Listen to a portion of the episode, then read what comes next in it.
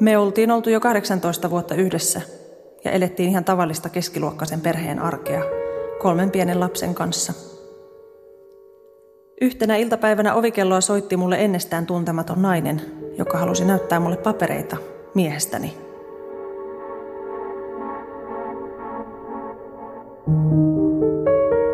Manipulointi on toiseen ihmiseen vaikuttamista viestinnän keinoin sillä lailla, että pyritään saamaan hänet toimimaan omaa etuaan vastoin.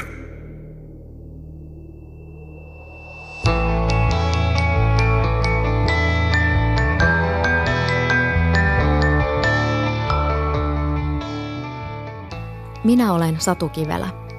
Kuuntelet Havaintoja ihmisestä -sarjaa, joka selvittää ihmisyyden mysteerejä. Sarjassa pureudutaan ihmisen käytökseen vaikuttaviin ilmiöihin sekä kokemusten että tutkimustiedon avulla. Tässä jaksossa selvitetään, mitä manipulointi on. Miksi psykopaatit ovat taitavia manipuloimaan? Miten manipuloinnilta voi suojautua? Kaikki ohjelmassa kuultavat kokemukset ovat aitoja. Manipulointia kokeneet ja pohtineet ihmiset ovat vastanneet Yle Radio yhden verkkosivuilla olleeseen kyselyyn. Nimimerkit ovat keksittyjä. Kiitos osallistumisesta. Olen lukenut jokaisen tarinan ja ne ovat auttaneet minua jakson tekemisessä.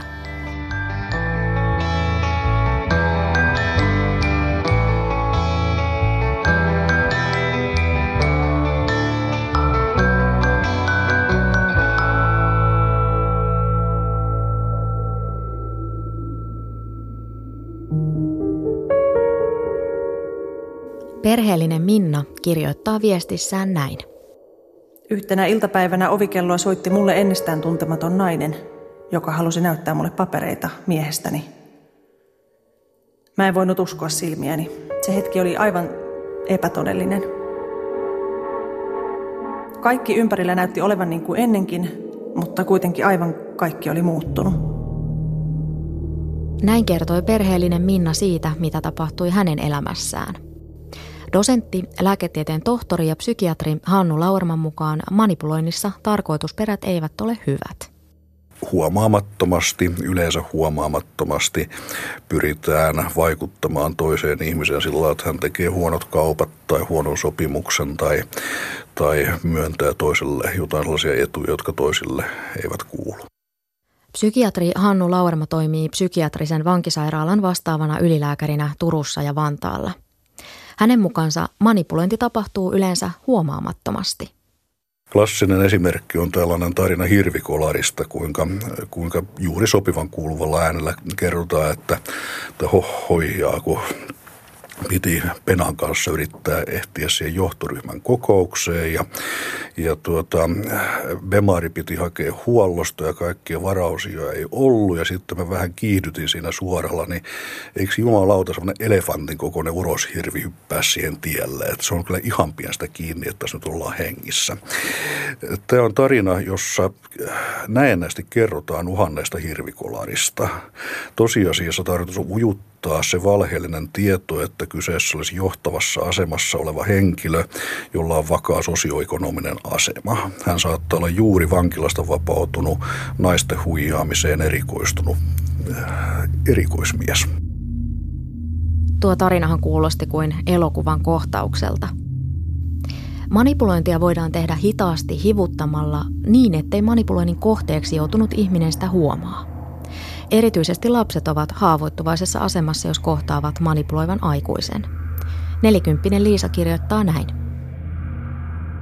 Olin viisivuotias, kun leikkimme kerrostalon takapihalla. Toisessa talossa asuva setä tuli sanomaan, että hänellä olisi meille karkkia.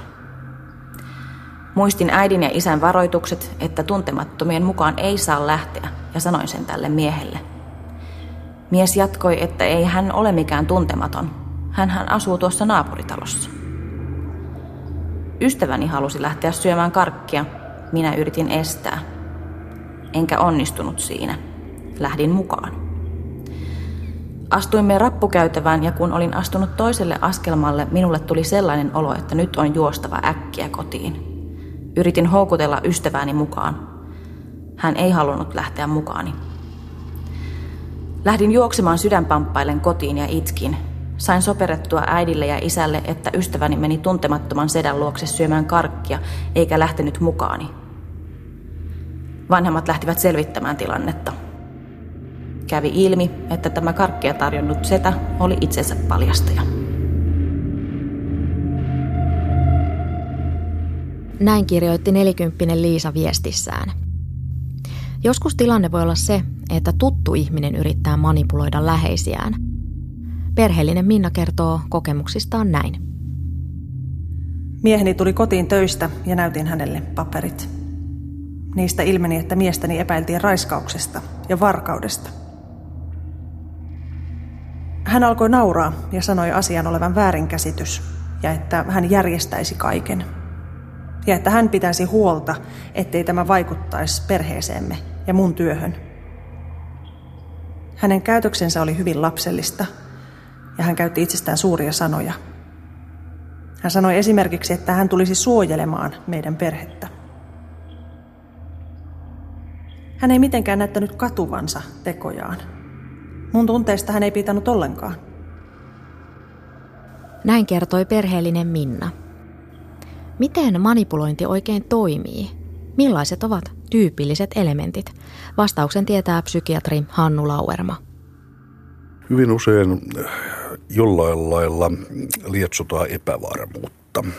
Mainokset luovat tarpeita siitä, että jos et osta tiettyä vehjettä tai, tai tavaraa tai vaatetta, niin olet jotenkin hyvin heikoilla.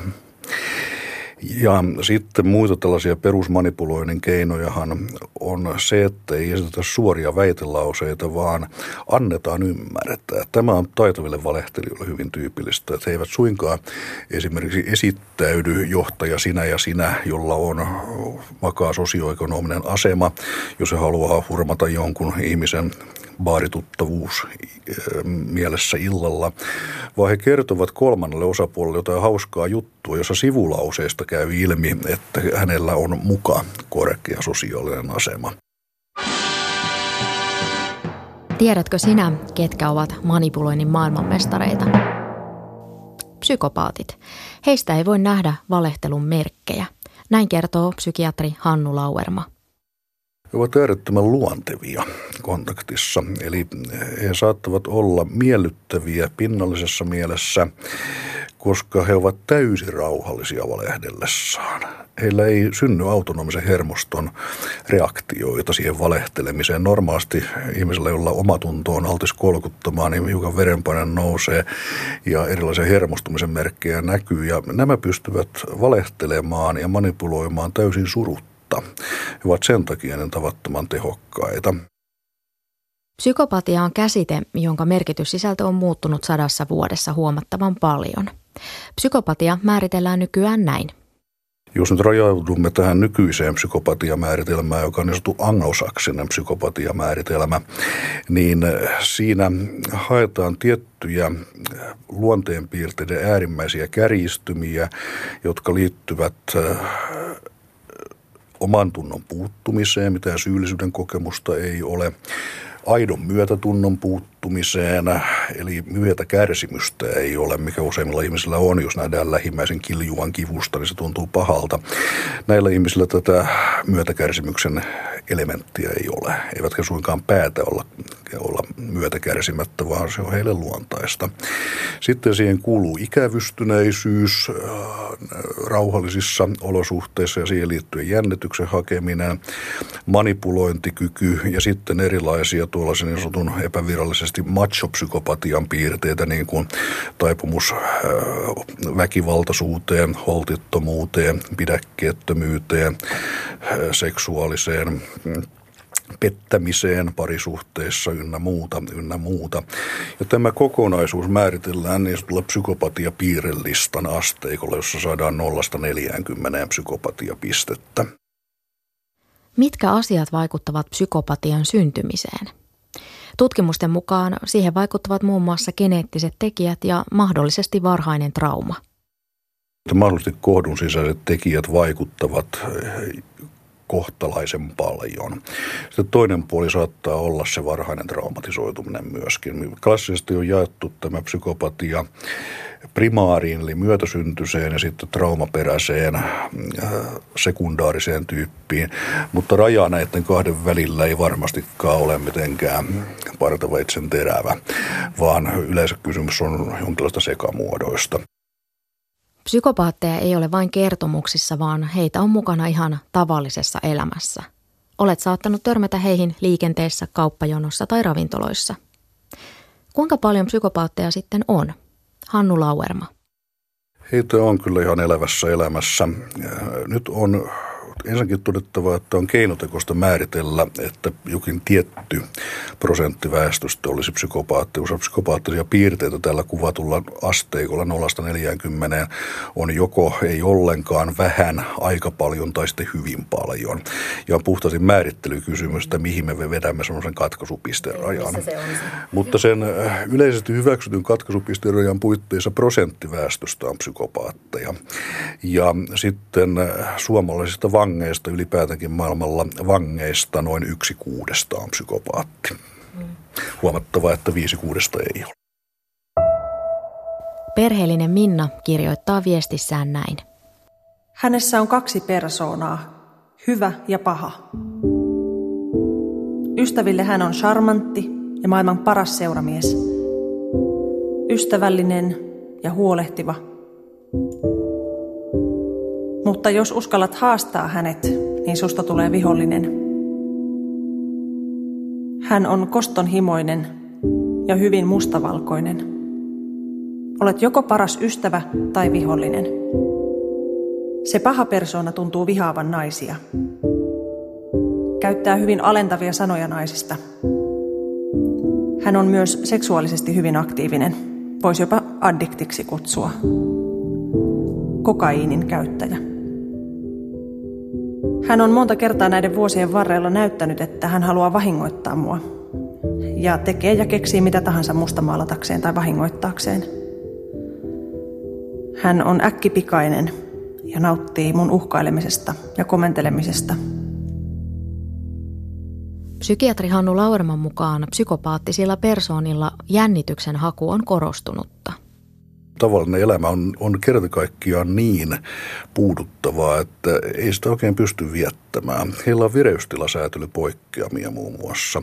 Poikkeuksellisen syvä uniprofiili, valtavan paljon kaikkein syvintä non-remunen vaihetta. Nukkuvat ikään kuin pikkulapsen syvää, hyvää ja häiriintymätöntä unta, mutta siitä huolimatta ovat taipuvaisia torkahtelemaan luennoilla ja monotonisissa työtehtävissä.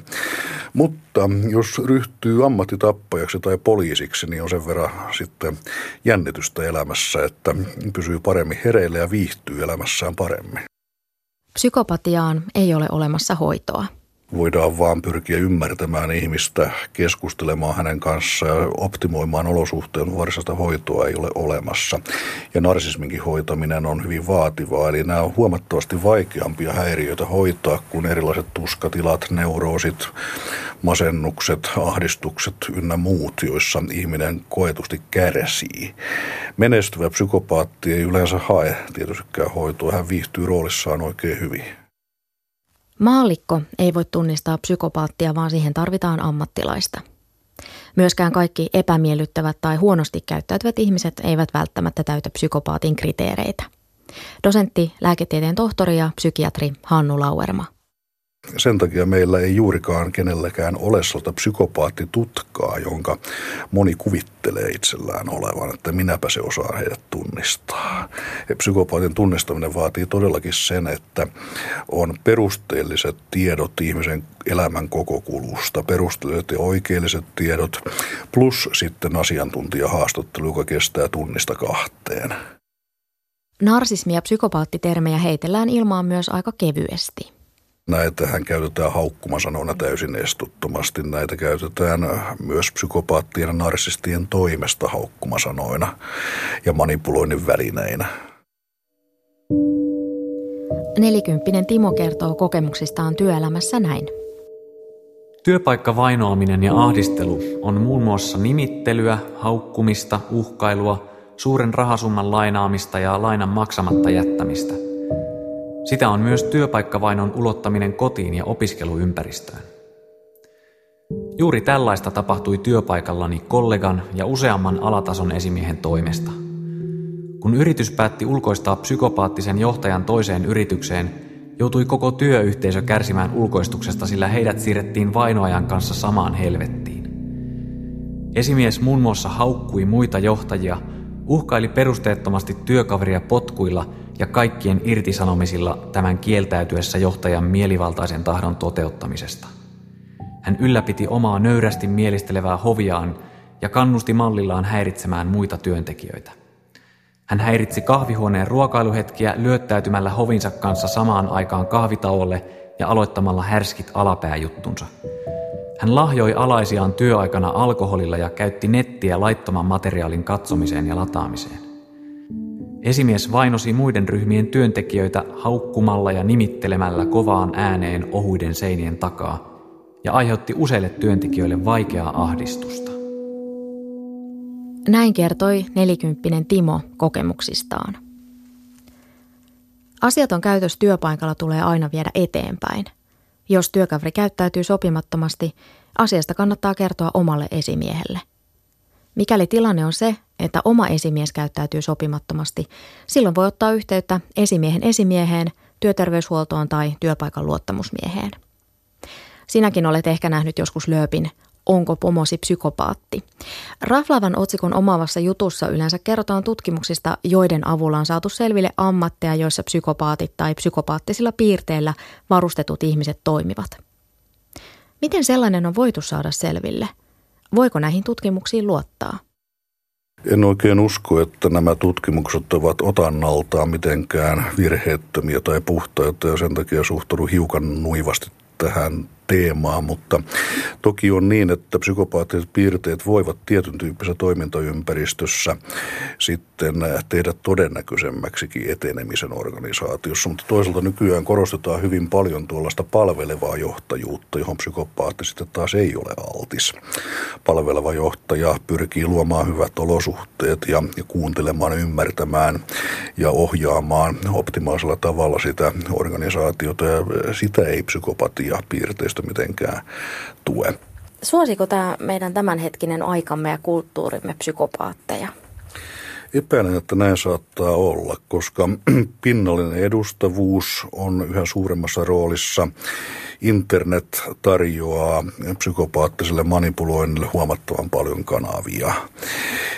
Jos lähetetään tietyn tyyppinen viesti sadalle tuhannelle ihmiselle, niin se riittää ihan hyvin, että yksi sadasta siihen reagoi. Ihmisten tavoitettavuus on suurempi kuin aikaisemmin, ja jo pelkästään se saattaa suosia tämän tyyppistä manipulatiivista toimintaa. Sitten meillä on ollut suoranaisia kurssituksia psykopaattiseen käyttäytymiseen, sellaisia, jossa neuvotaan, kuinka saadaan hyviä neuvottelutuloksia ja, ja kuinka vaikutetaan toisen ihmisen mieleen. Näistä kursseista suuri osa on humpuukia, mutta tavallaan näiden kurssitettujen ihmisten tuollainen, tuollainen esikuva, niin kuin muun kollegat aikanaan totesi, on, on se, että tällainen kurssin käynyt ihanteellinen osaaja muistuttaa hyvin paljon tuollaista klassista saatanahahmoa, joka on elegantti herrasmies, joka on viehättävä, viehättävä ja, ja charmantti.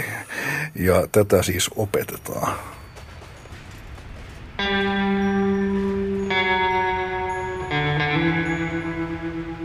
Populaarikulttuuri luo omaa kuvansa siitä, millaisia psykopaatit ovat.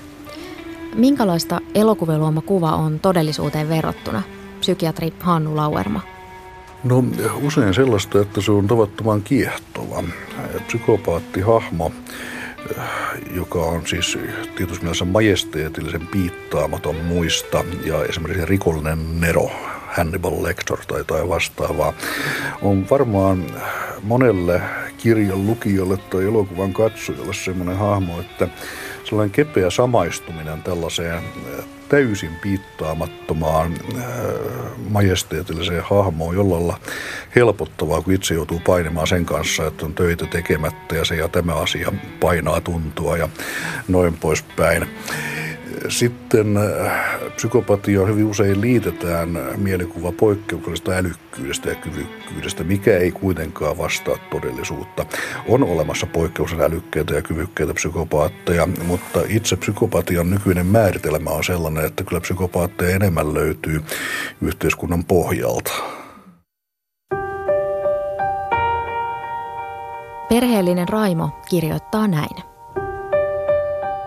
Vaimoni on kohdannut puhdasta pahuutta lapsuudessaan ja nuoruudessaan. Hänen isänsä on paha, ihan vain paha. Ilkeä, pitkävihainen, piikikäs, moittiva, vähättelevä. Positiiviset sanatkin liittyvät yleensä vahingon iloon, mitä minä sanoin. Vaimoni käy terapiassa vielä yli viisikymmentävuotiaanakin selvittelemässä traumojaan, joista ei suostu kertomaan minulle kuin yleisellä tasolla. Väli tappiukkooni on totaalisesti poikki myös minulta.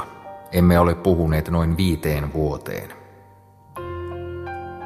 Vaimoni ei päästä aikuisia lapsiamme yhteyteen appiukkomme kanssa. Kaikista raskainta tämä on anopilleni, joka on joutunut kestämään ultranarsistia koko aikuisikänsä.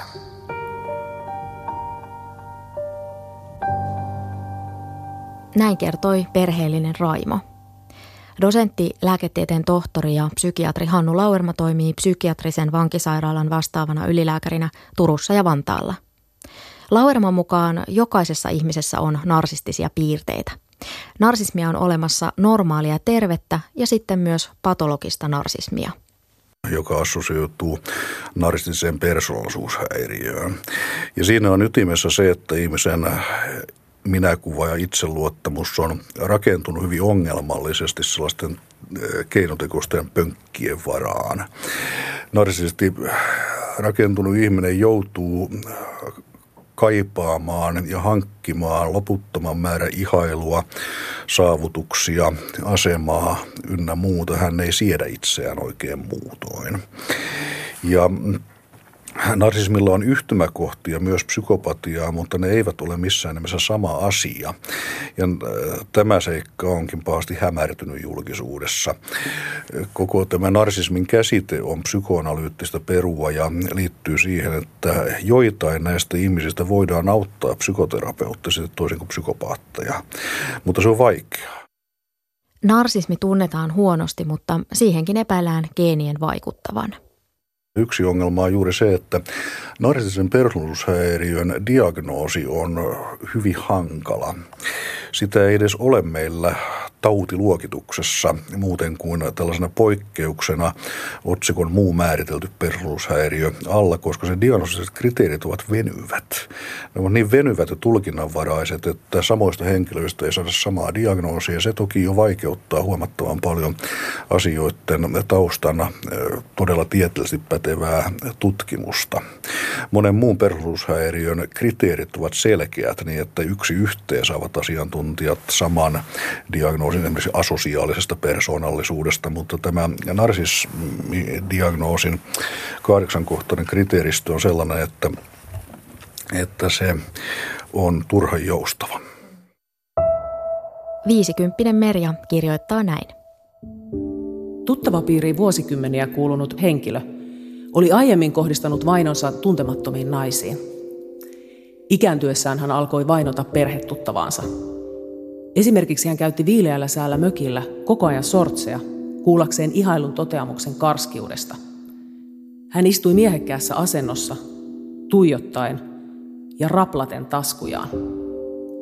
Hän kulki pikkukalsareissa tuvassa, kylpytakki käsivarrellaan matkallaan saunaan ja seisoi laiturilla pesulla alastomana, valiten miehustalleen ilmansuunnan juuri sinne, missä muut istuivat. Puheissa mies vihjaili seksistä ja käytöksessä ylikorosti jatkuvasti sitä, miten hyvä aviomies hän on. Taustalla mies järjesteli vaimonsa pois jaloista matkoille, saadakseen tilaa niin sanotuille harrastuksilleen. Vuosien mittaan hän siirtyi rivompiin puheisiin ja eleisiin, etenkin alkoholin vaikutuksen alla.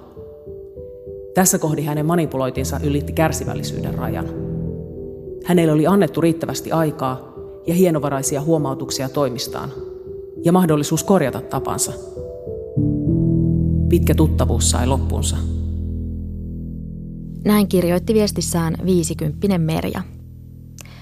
Narsistien läheiset ja uhrit voivat hakea tukea muun muassa Narsistien uhrien tuki ry:stä, joka on valtakunnallinen kansalais- ja vapaaehtoisjärjestö. Järjestö antaa tukea ohjatuissa vertaistukiryhmissä, vertaistukipuhelimessa, keskustelufoorumissa ja antaa ohjaus- ja neuvontapalvelua. Narsistisen persoonallisuushäiriöisen ihmisen hoito on vaikeaa. Kaikki konfrontointi eli saattaminen tosiasioiden eteen on näille ihmisille usein hyvin myrkyllistä, jos terapeutti liian nopeassa tahdissa luo sitä palautetta, että asiat eivät ole ihan niin kuin asianomainen kokee ja näkee, niin se psykoterapiasuhde helposti katkeaa siihen, että asianomainen katkeroituu ja lopettaa terapiasuhteen ja julistaa terapeuttinsa vihamieliseksi idiootiksi. Narsisteille tyypillistä onkin juuri se, että he näkevät ympärillään kaikenlaisia tyhmiä ihmisiä, koska se tukee sitä omaa käsitystä paremmuudesta. Päästäkseni hänestä eroon, mä olen rakentanut itselleni elämän, johon hänellä ei ole pääsyä. Pidän häneen niin vähän yhteyttä kuin mahdollista. Kohtelen häntä kuin vierasta ja olen niin neutraali kuin mahdollista. En vastaa hänen viesteihin. Tärkeintä on, että en näytä minkäänlaisia tunteita, koska se on se bensa, jota hän näyttää tarvitsevan. En usko, että hän ikinä tulee lopettamaan käytöstään täysin, mutta toivon, että kiinnostus laantuu. Valitettavasti toivon tai uskon, että hän löytää toisen kiusaamisen kohteen.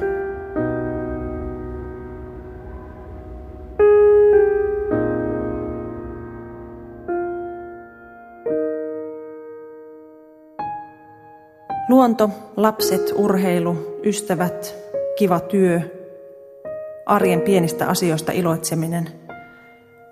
Ne on auttanut mua oman elämän rakentamisessa. Näin kertoi perheellinen Minna viestissään. Miten jokainen meistä voisi suojautua manipuloinnilta? Käyttämällä rationaalista harkintaa ja kyselemällä ystäviltä, kylänmiehiltä ja sukulaisilta ja kuuntelemalla heitä. Jos sanotaan hiljattain eläköityneen kuusikymmentäseitsemänvuotiaan varakkaan miehen seuraan lyöttäytyy parikymppinen nainen, joka selvästikin on talousahdingossa, kertoo näin, niin näitä motiiveja on syytä pyrkiä miettimään sitä, että onko todellakin kyseessä suuri rakkaus vai onko sittenkin kysymys jostain aivan muusta. Ja tässä tämä lähiympäristö epämiellyttävinä kritiikkeineen voi olla todella kullanarvosta.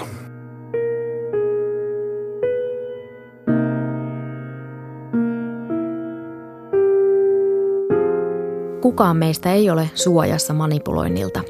Sinuakin manipuloidaan. Ai miten? Mainoksilla. Psykiatri Hannu Lauerma. Tätähän tehdään myöskin hyvin naivilla, suoralla, suggestiivisella tavalla, esimerkiksi taivaskanavien mainonnassa. Kerrotaan jostain hurmaavasta uudesta härvelistä, jota, jota tuota, kauniit fitnessmallit käyttävät ollakseen upean näköisiä ja sitten kerrotaan, se pitää ostaa heti. Että nyt, nyt vain tällä kertaa tämä tarjous, nämä niin kuin loppuvat juuri. Sitä nyt ei oikeastaan kukaan kriittisesti ajatteleva ihminen voi uskoa, että tämmöinen tämmöisen härvelin tuotantolinja yhtäkkiä lakkaa olemasta tai niitä ei sitten ole kaupan, jos ne kerran ovat hyviä.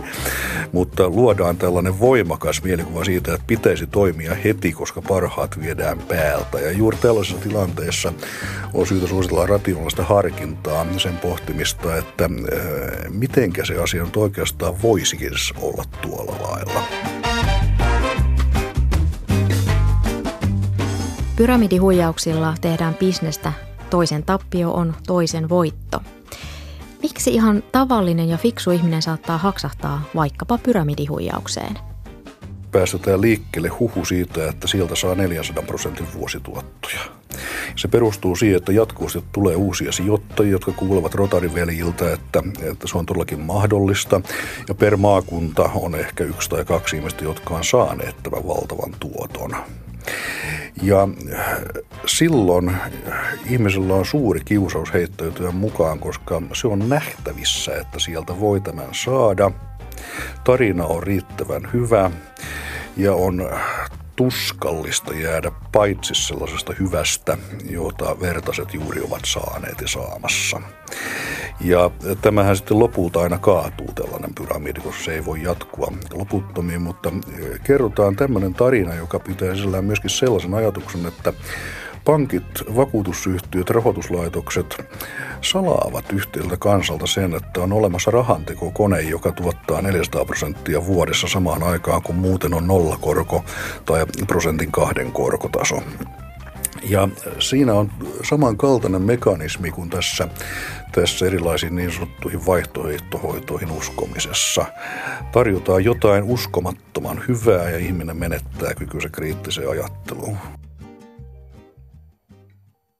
Vaikuttaminen on eri asia kuin manipulointi. Jokainen meistä pyrkii vaikuttamaan muihin ihmisiin. Esimerkiksi vanhemmat pyrkivät vaikuttamaan lapsiinsa, jotta nämä harjaisivat hampaansa huolellisesti aamuin illoin. Opettajat pyrkivät vaikuttamaan oppilaisiin, jotta he tekisivät läksyt ja valmistautuisivat kokeisiin. Toki manipulointi on sanana jo jossain määrin kielteisesti värittynyt, ja se, että mikä on sitten hyvää ja mikä on huonoa manipulointia, niin, niin se on myöskin tällainen hankala määrittelykysymys. Olen käyttänyt esimerkkinä sellaista joidenkin työterveyslääkäreiden joskus aiemmin käyttämää pikkutemppua, että, että he eivät anna suoraa tupakkavalistusta, vaan jätetään vastaanottohuoneen ovi pikkusen raolleen ja tietoisena siitä toisella puolella odottavasta potilaasta sanotaan hoitajalle, että sitä mä en kyllä nyt vaan ymmärrä, että kuinka toi Virtanen vielä viitsii tupakoida, kun se on niin hemmetin fiksu mies. Ja tällainenhan saattaa upota paremmin, mutta tietysti jos tämän tyyppisiä temppuja käyttää arkirutiinina, niin saa äärimmäisen kieron ihmisen maineen ja hyvästä syystä. Eli toki manipulointia voi harjoittaa hyvin tarkoituksin, mutta siinä ollaan aina vähintään harmaalla alueella.